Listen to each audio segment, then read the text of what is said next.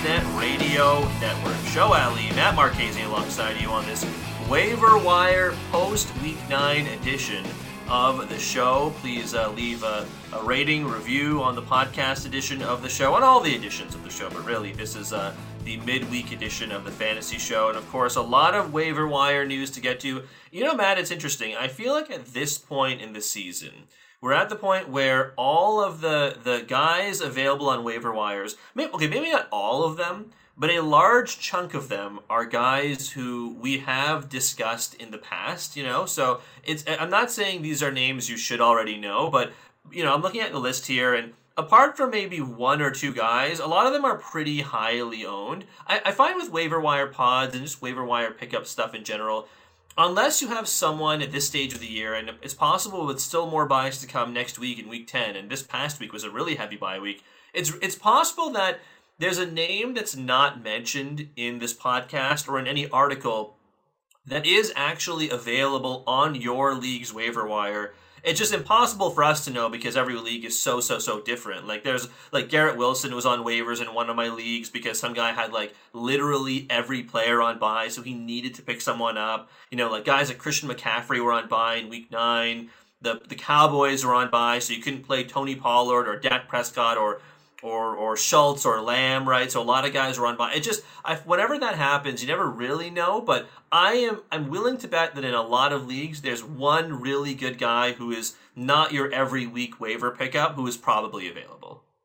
Yeah, and and that that happens at this point in the season. I mean, sometimes sometimes you might get lucky, and like you said, somebody needed to drop Garrett Wilson, and, and that worked out really well for for whoever got to pick him up. But I mean, yeah, at this point, like there are guys. There's at least one guy on the list, and as I look at it here, yeah, it's it's one. You know what? Maybe two guys on the list that are still you know owned in, in not a lot of leagues and can still be impactful for you in in waivers and guys that like like you mentioned with the bye weeks that are here um, could end up being, you know, impactful guys for you because they're not just guys that's like, hey, this is a speculative ad. These are guys that have, have proven over the course of two, three, maybe four or five weeks that could end up uh, that could end up helping out your roster down the stretch here. And, and one of them in particular, actually two of them, because one of them's coming back from injury, two of them are going to get quarterback upgrades from what they had. So it's going to be super interesting. But yeah, it's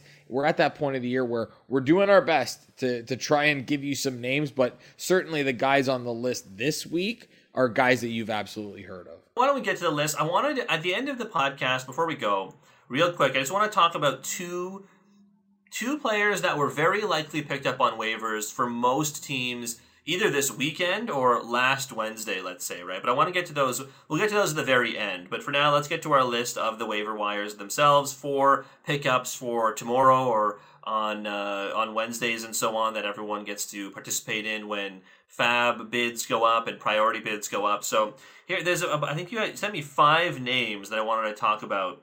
And, you know, I want to start with the highest owned guys because these are players that are probably on most rosters already. Chase Edmonds and Mecole Hardman. So let's start with Edmonds. Edmonds, obviously, one of the guys who got dealt away to Denver. The Broncos were actually on their bye this past week, so now you'll you'll get your first chance to see Mecole Hardman in action. Uh, he's rostered in 48% of Yahoo leagues. I, I have to admit, I was wrong on Chase Edmonds in Miami. He was one of those guys where in that running back dead zone, after all the top guys get off the uh, go off the league, go off the board. I kind of I kind of thought that Chase Edmonds would be more utilized because of the money in Miami. He was not. He was dealt to Denver, and here we are, another kind of not so great backfield committee. Why why should people spend up to get Chase Edmonds? Uh, firstly, I was exactly like you. I was like, yeah, Chase Edmonds is going to have a big year. They're going to use him all over the field. It's going to be great. The Miami offense is going to be better. And Mike McDaniel knows how to use his running backs. Well, somebody doesn't know how to pay running backs in Miami, clearly, because Raheem Mostert ended up being the guy. And now it looks like it might be Jeff Wilson. So, I mean, nobody can figure it out. But for Chase Edmonds, it's about the passing back role in Denver. And when Javonte Williams was there before he got hurt, Javonte Williams was used heavily in the passing game, much like Aaron Jones was used in Green Bay, a similar style. The only issue here is that Melvin Gordon's still there in Denver. Latavius Murray is still there.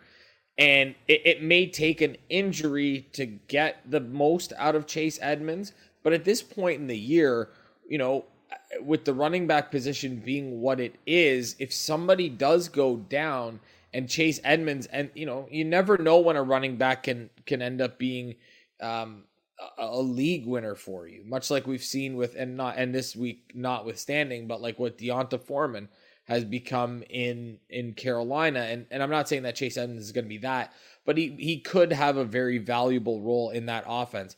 I know that they probably got him in the deal to make the money work, but at the end of the day, they did take on some term with that salary. And and I think that Chase Edmonds could end up having a nice little role in Denver uh, because they clearly don't trust Melvin Gordon. I think that's safe to assume. Yeah, I think that's pretty. I think that's pretty safe to say as well because I I don't really know why. I guess because he has been. I know he's fumbled a number of times, but and that that's enough to get you in the bad books of probably most coaches, I would imagine. But still, I mean, he's been like relatively productive for an offense that, honestly, I think a lot of people had a lot of shares of Matt to start the year, and now it's like if you if you have any shares of the Denver Broncos offense, you do do do well to divest yourself of those shares as, as soon as humanly possible. Also, speaking of which, the uh, the trade deadline for most leagues, like I know some leagues do it differently, but I think the default in ESPN is November 18th, I think, which is not this coming Friday, but next Friday. So work the trade markets. You know, pick up the phones if you can. My my suggestion is always always try and send a text or like some kind of direct message to whoever it is you're trading with before just sending out blind like trade offers on the actual platform. I honestly, even if it is a not a bad trade, I don't know about you, Matt. I'm the kind of person who will just reject trades unless it is heavily slanted in my favor, unless the person comes talk to, comes to talk to me, even if it is just a cursory, perfunctory text message, just because it. I just feel like it's a better way to gauge like intentions, kind of thing, instead of feeling like people are out to like rob you or like get you in some way. So, anyways, I don't know where you fall on that, real quick, just because of trade deadlines. In a couple of weeks, we can revisit this next week, but I'm, I'm always been curious where you fall on that. Yeah, no, I, I'm of the I'm of the opinion that you should reach out beforehand because honestly, show like not for anything, but if you're if you're a, a if you're a smart GM, you don't necessarily come with your best offer first. You want to see because everybody wants to win the trade. That's just that's our default setting. But yeah, I usually like to send in most cases. If I don't know the guys in the league, it might be a different story. Um, but for the most part, I would say that I will send a message and say, "Hey, do you have interest in this guy, or are you interested in moving this guy?" And and you know, what are you looking for in return? You don't necessarily need to tell me players, but okay, you need a running back and a wide receiver for player X. Okay, you know, maybe I can make that work, type thing. So, yeah, I, I always send out a, a message beforehand. So you're saying I should not expect a blind request for my Justin Fields in our work league from you? No, because I have Jalen Hurts, and that's the only reason why you're not getting one. Because Okay. if I didn't have Jalen Hurts, we'd be having a different conversation. I'll have to look to see who the teams that are higher ranked than you are, and I'm going to reach out to them and be like, "Hey, you have any interest in uh, in Justin Fields? Hey, Goldberg, you want Justin Fields? I see your your current quarterback is Trevor Lawrence. You want some you want some Justin Fields?" well, Justin Fields is the better quarterback than Trevor Lawrence. I keep telling people that, and they don't listen to me. Show. Actually, you know what? Now that you said that, I'm just looking at the other teams that are above you right now. At the very least, it looks like let's see. I think this is Azo. Azo seems to have Justin Herbert. Boffo has Geno Smith, and oh, okay. Well, Walsh, who just absolutely smoked me this week, has Joe Burrow. So uh, maybe maybe only Goldberg will be interested in trading for Justin Fields. I, am not sure. I'm not, I don't know. I'm not in those guys' heads. I, I don't know what And- they want. But uh, And there's no incentive to trade in that league. Yeah, we don't do keepers anymore. No keepers. Yeah, no. Uh, it's a yeah, it's so- a disaster, and there's no incentive for not finishing last. So what are we what are we doing anyway? Anyway, Uh, you know what? Anyway. Gi- given the, the heavily injured nature of my team, I gotta say, pretty happy there's no punishment for finishing finishing in last place. Oh, I, you- th- I'm very thankful. you cannot you cannot based on Dan Riccio's awful team when he was in uh, I'll uh, put it this way. Hungary, I believe. I'll, I'll put it this way, Marchese. My my team it has only 50 more points scored than Riccio's team. that's, that's how bad. That's how bad it's been this season. So, I, and you uh, drafted a really good team too. Ugh, I know we're God. getting into the minutia here, but you drafted a really good team. I actually really liked your team. the chaos, the chaos of fantasy football. What can you? What can I say? I know, Um, I know.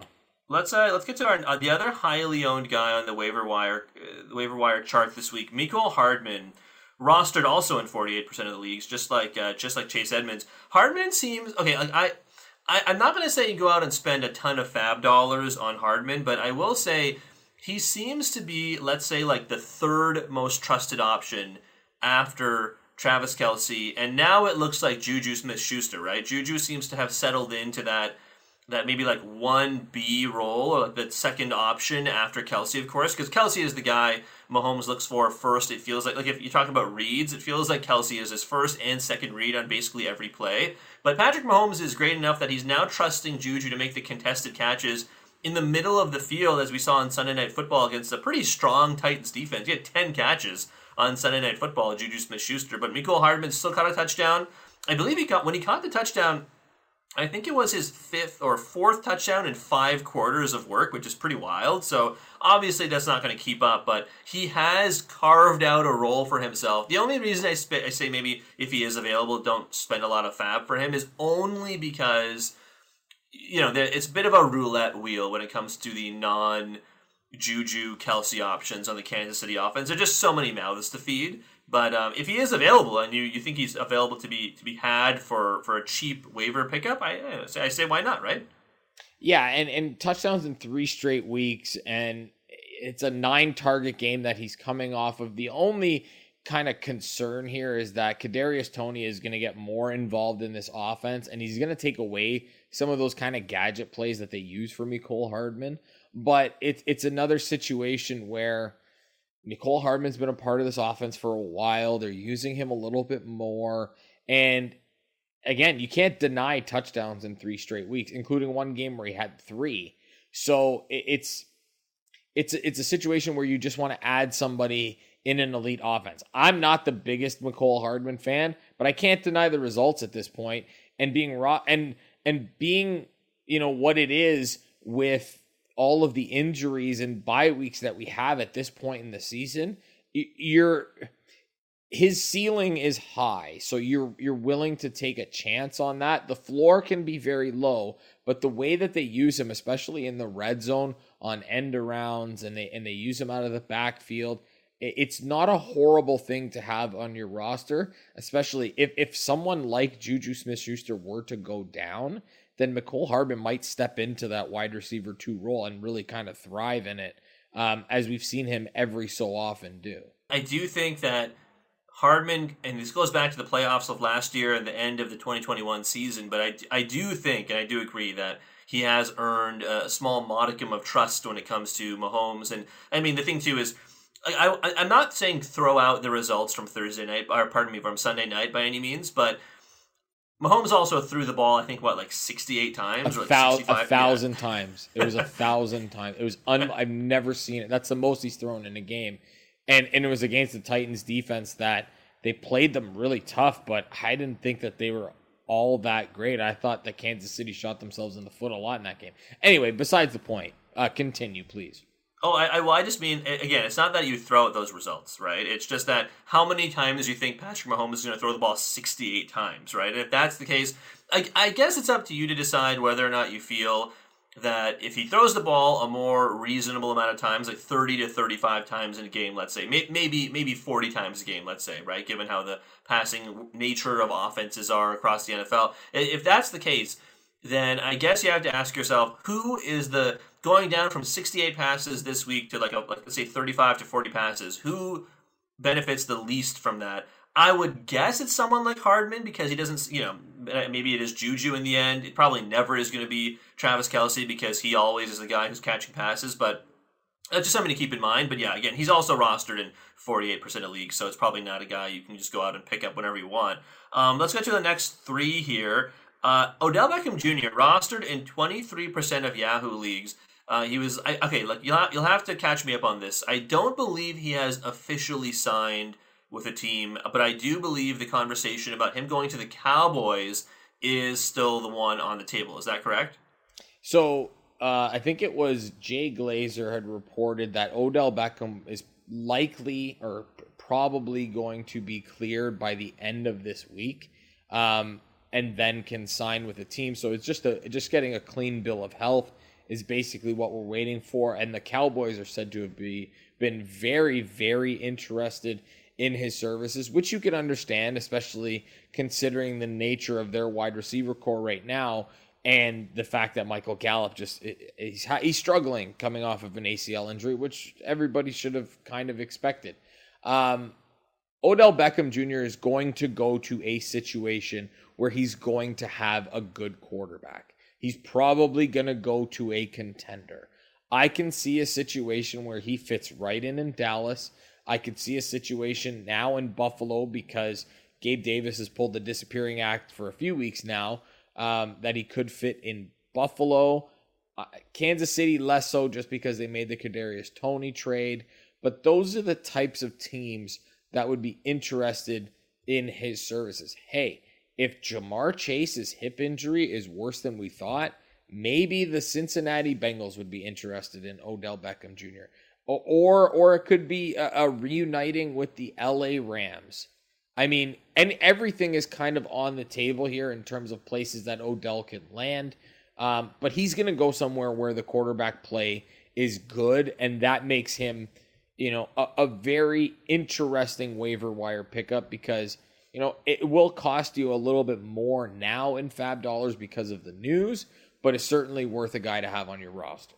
When it comes to Beckham's impact on the other wide receivers on whatever team he signs with, that is something to consider as well. But I think I think you bring up a good point when it comes to the Bengals, when it comes to the Bills.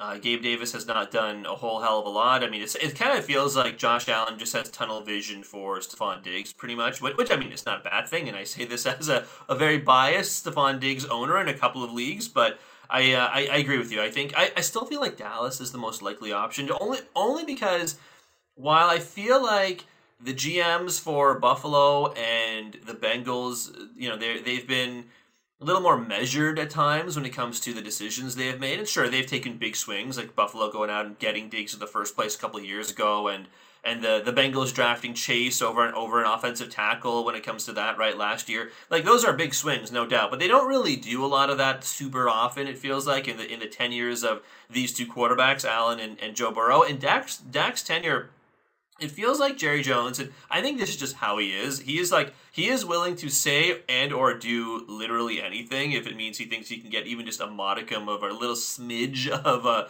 of, of more of more yardage. It feels like right. I mean, look, Tony Pollard at this point in in his career and in Zeke's career, he is probably the better running back. Probably, right at this point, given their health and age and the tread on the tires, for lack of a better word. And what has Jerry Jones said all up and down all week? Zeke is a starting running back. Zeke is a starting running back. So if Jerry Jones thinks that Odell Beckham Jr. and he is a star, even though he has he's a little long in the tooth now, if Jerry Jones feels like he he can help his own team, then yeah, I, I would be shocked if Odell Beckham signed with literally any other team. That's I think that's where I'm at now.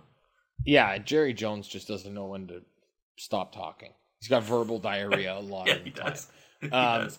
I think he even went to the extent of like basically if if Tony Pollard cured cancer, we'd still play Zeke Elliott. well, that's what happens when you that's what happens when you pay a running back way too much money. They just feel like they need to play him all the time, and you're right. Um, but I, I, I kind of agree with you. The fit in Dallas just makes way too much sense at this point, and Dallas is going to be in the playoffs. Eh, you know, I, I, I mean, I highly doubt that it happens just because of the way things ended. But you know who needs a wide receiver? Is this former team, the New York Giants? Oh yeah, yeah. It's true. Like they desperately need a wide receiver. I mean, none of the people who drafted him are there. Ex- right? like exactly, exactly, and that's where my head kind of went. But he's got to be looking at that situation, going, they run the ball a ton. Daniel Jones is is not Dak Prescott. He's not Josh Allen. He's not Joe Burrow. He's not Matthew Stafford. Like go down the list. He's not any of those guys. So I don't. I doubt it, but it would certainly be an interesting reu- reuniting uh, of Odell Beckham and the Giants because I, I know that they could absolutely use him.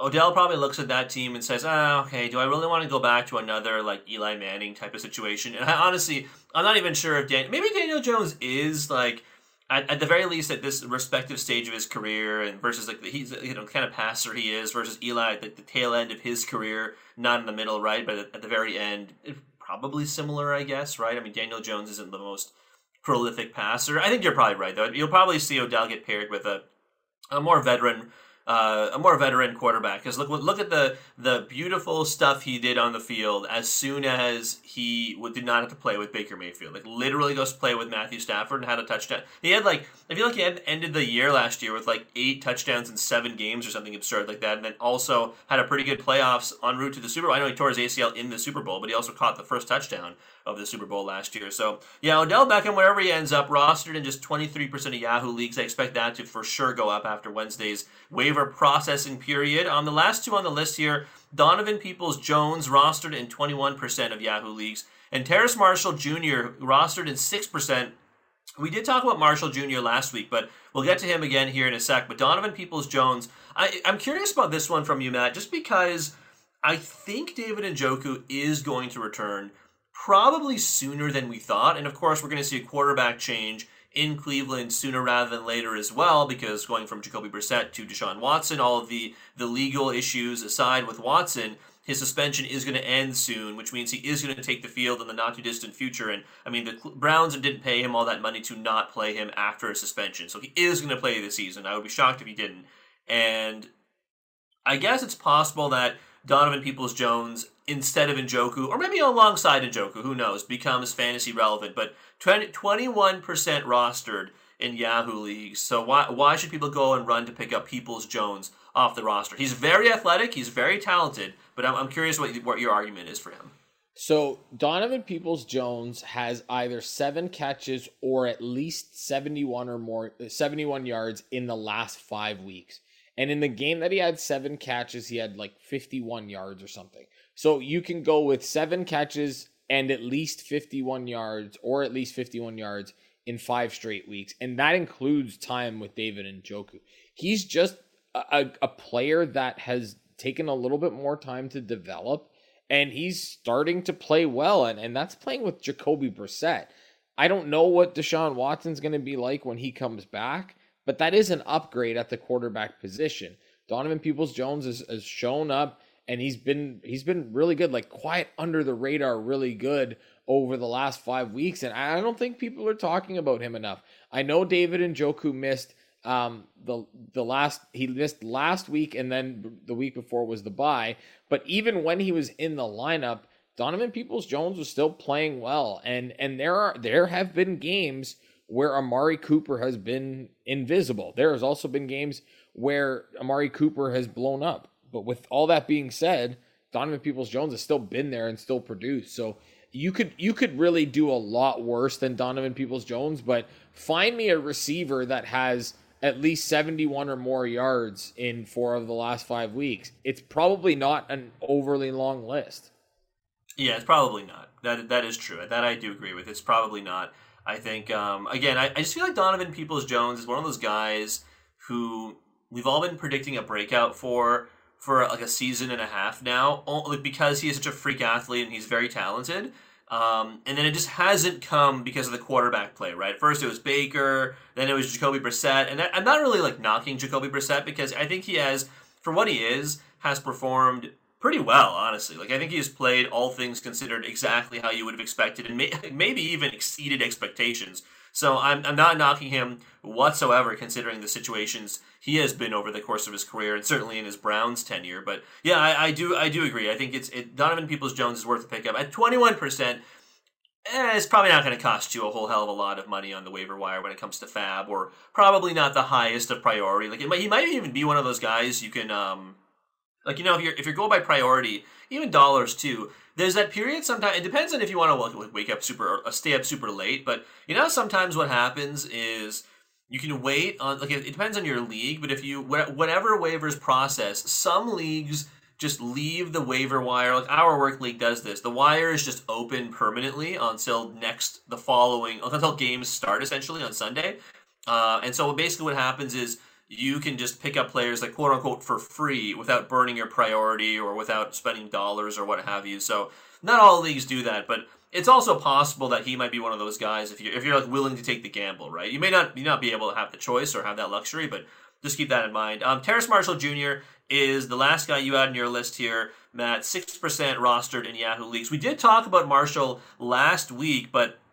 it does feel like, and I know PJ Walker struggled. He went three for ten for nine passing yards and two picks before getting replaced by Baker Mayfield, who went 14 to 20, 155 yards and two passing touchdowns, no interceptions. It does kind of feel like the quarterback change, and PJ Walker is apparently going to get the start in Week 10, so it's not think too too much to worry about. But it does kind of feel like Terrace Marshall Jr. might be approaching. It's like the la- you know the last stop on the train before it takes off and doesn't stop. Right? He had three catches for 53 yards and a touchdown. And again, the uncertainty at quarterback might affect this, but I think we're beginning to see him be worked into the game plan a little bit more. Yeah, and we talked about it last week. The draft capital's there. He's a former second round pick. He's, not old. He was really good his last year at LSU. He had 10 touchdowns in like seven games or something like that, and over 700 yards in those seven games. The roster percentage has only gone up 5% since we spoke last. And, and he's coming off of a, a, four catch 87 yard game two weeks ago. Like you mentioned three catches 53 yards and a touchdown. And he has 15 targets the last two weeks. So he had nine two weeks ago and this past week he had six. Listen they're going to need to throw the ball to stay in games. And dj moore is going to get top billing every single week in terms of coverage. So that just leaves terrace marshall jr to fend for whatever else. And and it's going to be a bit of a roller coaster in Carolina because Sam Darnold's coming back and they're talking about getting him some starts and then Baker Mayfield's going to get some starts and PJ Walker's going to get some starts cuz they're evaluating for next year. They suck. They're going to finish, you know, near the bottom of the NFL standings. Although I don't know, the Detroit Lions are doing a really good job of trying to catch them after a win against the Packers. But I mean, it's it's going to be a mess there. But what we do know is that this team has invested draft capital in Terrace Marshall Jr. They want to figure out what he has too. And I expect that he's going to continue on as the number two target in that offense, and they're just going to have to throw the ball a lot. The caveat with him this week is that they play in the Thursday Nighter, so you may have to you may have to have the stones to start Terrace Marshall Jr. on a Thursday nighter. The only saving grace in this one show, they play the Atlanta Falcons. And we know how awful they are and their secondary. So it, it could end up being a very fruitful matchup for you. It's certainly a positive one for Terrace Marshall Jr.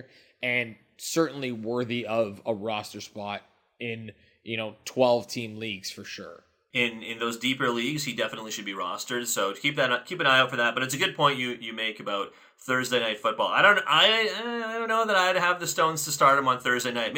Mainly because I think for my own mental health, sometimes I feel like if I start a player on Thursday night and then he stinks, I feel like I I I obsess about looking over that awful number, even if it's like it's like a like you know if you started Devonta Smith in Thursday Night Football last week, and you have to look at his three point two points in half PPR, like until for the next like forty eight hours or whatever, 30, you know, thirty, you know, seventy two hours, whatever, until the uh, game start on Sunday afternoon. You just feel like it just feels makes you feel so terrible. So I sometimes for my own sake, I just don't start guys on Thursday night because I just I just don't want to see that. But hey, I mean, if if you had started Dallas Goedert last Thursday or AJ Brown or Jalen Hurts or Dameon Pierce, you were feeling pretty good. But the guys in the fringe, the bubble players, yeah, definitely always keep that in mind when you are uh, making your decisions for uh, for for the coming week. Uh, before we go, real quick, can I, I just wanted to throw a couple questions by you before we get out of here, Matt. Um, you mentioned the Falcons, and last week, this past week, they played the Los Angeles Chargers coming off their bye, and Josh Palmer, Canada's own Josh Palmer, someone we talked about in the previous Waiver Wire podcast and on the actual uh, live edition of the show on Sunday mornings, which of course you can hear 8 to 10 a.m. Eastern on the Sportsnet Radio Network. Josh Palmer had, I believe it was eight catches for over 100 yards, and he was phenomenal. I, I feel like on a team that throws the ball, I think I think Justin Herbert has not thrown the ball less than 30 times all year. I'd have to go back and check that officially. I don't have the stats in front of me, but he has thrown the ball a lot. And I know he's been injured. Hopefully, the week eight bye was enough to get him right. He looked pretty good, all things considered, even though it was a relatively low scoring game between the Chargers and Falcons, two teams with bad defenses. So, kind of surprising that it was a 20 to 17 final score, but again, Josh Palmer was clearly a huge part of the game plan. I'm just curious. My question to you, Matt, is when either Keenan Allen or Mike Williams comes back, he obviously takes, you know, a little bit of a tumble in terms of value when it comes to start sits. When both of them come back, is he droppable or are you just having him ride the bench because either Keenan Allen or Mike Williams are probably not going to be 100%, at least until the fantasy playoffs? Oh, I'm going with the latter. And it's not even that they might be 100%. I'm just not sure. I'm not certain that they're going to be able to stay healthy at all for the rest of the year. Like we've heard week in and week out, oh, Keenan Allen's close. He's close. He's close. He's close.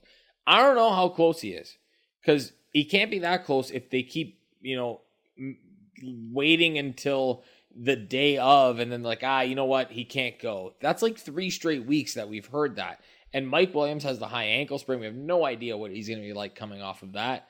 I don't think that I, I, would I would hold on to them even when those guys come back. I don't know if I'd be comfortable starting him unless him and and and Justin Herbert just developed this great rapport while both of those guys are out, which I mean I guess could happen, but at the end of the day, we attach ourselves to to good offenses, good quarterbacks, and Justin Herbert, despite what despite the rumors of his demise, is still a very good quarterback and I would be holding on to Josh Palmer even when those guys both come back healthy, if they both come back healthy. Yeah, I'm pleased to say that in in one of my leagues, I benched Michael Pittman uh, for Josh Palmer in the end, and it worked out to my great favor. Basically, I think Palmer ended. There's a half PPR league. I think Palmer ended with like 13 or 14 points, and I think Michael Pittman ended with like three points or maybe three and a half points or something like that. So I um I, I mean I also hope that Pittman uh, gets a bit of boost in value now that Frank Reich is out and Jeff Saturday, huh, is is the head coach of the Indianapolis Colts. Maybe that maybe Nick Foles is going to be the quarterback in the next week. I don't know what happens in Indy, but that that screams dysfunction to me. But I uh, Josh Palmer has been good, and I I, I would think he's going to be on, on a lot of winning rosters uh, this weekend for a lot of people. Um, the other couple questions I wanted to get to actually revolve around the Ravens, and the Ravens beat the New Orleans Saints 27 to 13 on Monday Night Football, and it was you know it's not a super surprising result uh, because the Ravens are even with all the injuries they're still a pretty good team, and the Saints are yeah they're not a good team. Let's just put it that put it that way. But uh, no Mark Andrews, no Gus Edwards uh, meant that Isaiah Likely and Kenyan Drake started for the Ravens this week. And so here's the thing. So Kenyan Drake had 24 carries for 93 yards and two touchdowns. He also had two catches for 16 yards. And Isaiah Likely had probably the most productive night out of any Baltimore Ravens pass catcher. He had one catch for 24 yards and a touchdown. So he, he literally had one touchdown catch, and that was it. But the next couple guys, I mean, like Proche, or is it Proche or Proche? Either Proche. Way, tw- Proche. Proche so two receptions for 22 yards. Oliver one catch for 19 yards. Jackson one one reception for 16 yards. So there are a lot of guys on here who just didn't have the most. Uh, Devin Duvernay one catch for five yards. Ooh, right. I hope not a lot. I hope people didn't didn't a lot of people didn't start Duvernay. But how much value does Kenyan Drake have, and Isaiah Likely have to hold through the Ravens' bye weeks? The Ravens are now going on bye you would imagine the reason that Gus Edwards and uh, Andrews didn't play is because they were on their bye week. So, because of that, do you hold likely? I think you have to hold Drake, but do you hold likely, let's say, through the bye just in case, or would you, let's say, drop likely for, and I'm just spitballing here, like Njoku, if he was available on waivers because someone dropped him when he got injured, or or do you hold likely as well? I'm curious where you fall on the holding of guys like this through the bye, considering that they're they're the likely starters. I didn't, no pun intended, are uh, probably coming back after the bye week. Well, you're gonna hold on. You, you said it, you're gonna hold on to Kenyan Drake because he's a running back, right? And and that offense has shown at times that you can they can have two successful running backs coming out of that offense. Isaiah Likely is an interesting one because he didn't show out all that well. It was not. It was a weird game where Lamar didn't have to. I, I don't know, just just didn't like it. The fact that he caught a touchdown is great, but I'm not holding him. Like there are other options. Uh, like Noah Fant coming off of a, a 95 yard game, which I can't believe that I said it on the show on Sunday. Like, oh, do we have the balls to start Noah Fant? And sure enough, he led all tight ends in receiving this week. You know what, Matt? no, what no joke. Because because you said that on the show in one of my leagues, I'm in a 16 team league, and he was somehow available on waivers, and I was like, you know what? I have Mark Andrews. I don't think he's going to play, so I just grabbed him, and woo, that was great. So, uh, so thank you for that. yeah, no problem. It didn't help me anywhere, but I'm, I hopefully I helped somebody else out. But yeah, like I, I'm I'm not holding Isaiah Likely. Uh, I I think Andrews the, the fact that they waited until like you know late later Sunday to kind of just say okay he's doubtful he's not going to play um that to me just tells me that he's probably okay after the bye week and if I'm not if I'm not mistaken I can't remember what day they play I don't know if they play a Thursday and I don't believe that they do but regardless they both of those guys have a lot of time to to get back and get healthy. I would assume that Gus Edwards is back and healthy and probably assumes a little bit more of a workload. Although Kenyan Drake has looked good, so maybe it's not as much as I think, even though I do think he's the better running back. And Mark Andrews obviously is going to assume his spot. Now, when they come back, they play the Carolina Panthers, and that is on November 20th. So there's some time there, and what a matchup for them the Panthers defense has been awful. That's a pretty good one to get eased back into. Yeah, that's true too. Yeah, I definitely agree. It's funny that the Panthers have been the like the I don't know the get right game for a lot of teams this year. So maybe, I mean not that the Ravens need a get right game when you're six and three, but um, maybe they maybe they break out even more, especially for owners who of Mark Andrews like myself in certain leagues where you started him one week, you got a big, got you a big fat zero, and then was out the very next week. So I, I think Isaiah Likely is a great, uh, he's a great play if Andrews is out. But like I said, because of the bye, and now I, I, I have a feeling we don't see a lot more fantasy relevance for Likely unless there is another injury to Mark Andrews. Uh, because he he's been great, but we all know that Andrews is uh, Lamar's favorite target. Um, that does it for the uh, waiver wire pod. Uh, so, how excited are you for Panthers Falcons? Does that are are you in any way going to start Kyle Pitts against the Panthers? Like, are you forced to? Do you are you are you over it? I know you can't. Like, I probably wouldn't be able to bring myself to drop Kyle Pitts this week, but for like, I, really any highly drafted player because the sunk cost fallacy gets me really badly, Matt. But I'm, I'm curious. Like, do you like just are you stapling Kyle Pitts to the bench for the rest of the year? I'm probably starting him every week because I'm a sucker. and I'm probably the guy that shouldn't start him. And I'm the reason why nobody else gets fantasy points from him. Like it, it has to be me because I drafted right. him in multiple leagues thinking right. he's gonna have a monster year and it yeah, it did not turn out that way. So uh, yeah, no, I'm gonna start him because I'm also a sucker for for watching guys play on Thursday nights. I'm a big sucker for that. Primetime so game, I gotta watch somebody. So you're a glut- you're a glutton for punishment, is what you're saying. Hundred percent, hundred percent. That's me.